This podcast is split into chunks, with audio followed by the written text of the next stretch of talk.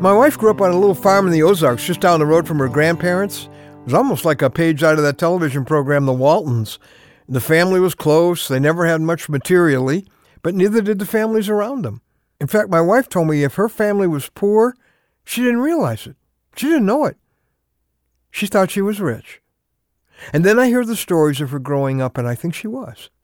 On one of our visits to her old home place, she told me about those occasions when her grandfather would hitch up a mule to a plow and start turning up the garden with his four year old little granddaughter in tow.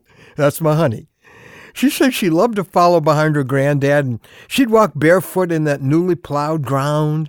And then she said, You know, before granddad got to it, the ground was all hard. But after he plowed it, I loved to feel that warm, moist soil between my toes. well, it wasn't uncommon then to see this little dark haired girl following a mule, a plow, and an old man through that newly plowed soil. Well, I'm Ron Hutchcraft, and I want to have a word with you today about why you don't have to be afraid of the unknown ahead. Which brings us to our word for today from the Word of God. It actually is one of the promises of Jesus that is one of my anchors. John chapter 10, verse 4. And I have depended on this more times than I could tell you. When he has brought out all his own, he goes on ahead of them, and his sheep follow him because they know his voice.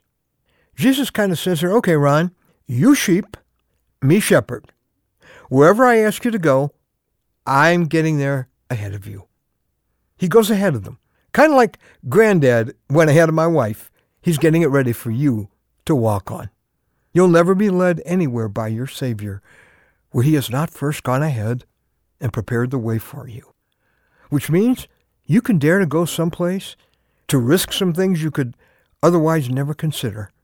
You take risks for Jesus. You know why? Because you know he is plowing that ground ahead of you. Wow. Look, maybe right now you're heading into this this whole new season of your life, or, or you're moving into a new area, or a new job, or a new relationship, a, a challenge. It's possible the Lord is leading you to leave your comfort zone to do something for Him. He often asks us to do that. Or there could be ahead of you uh, a conversation or a confrontation, a responsibility that honestly you're not looking forward to. Listen to Jesus. He's saying, I'm going there ahead of you. I'm going to get there ahead of you. See, that makes all the difference. Jesus is going ahead of you there. He's preparing the resources that you're going to need. He's preparing the hearts of those that you're going to be talking to.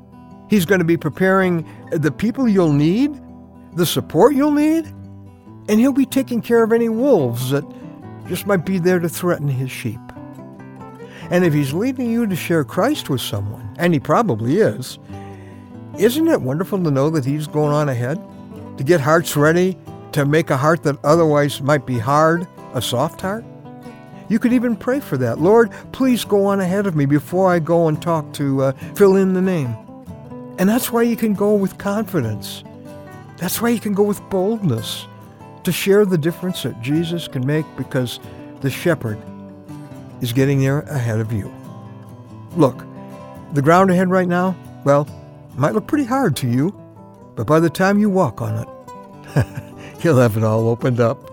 Like that little girl in your grandfather's garden, there's someone out in front of you turning up the ground.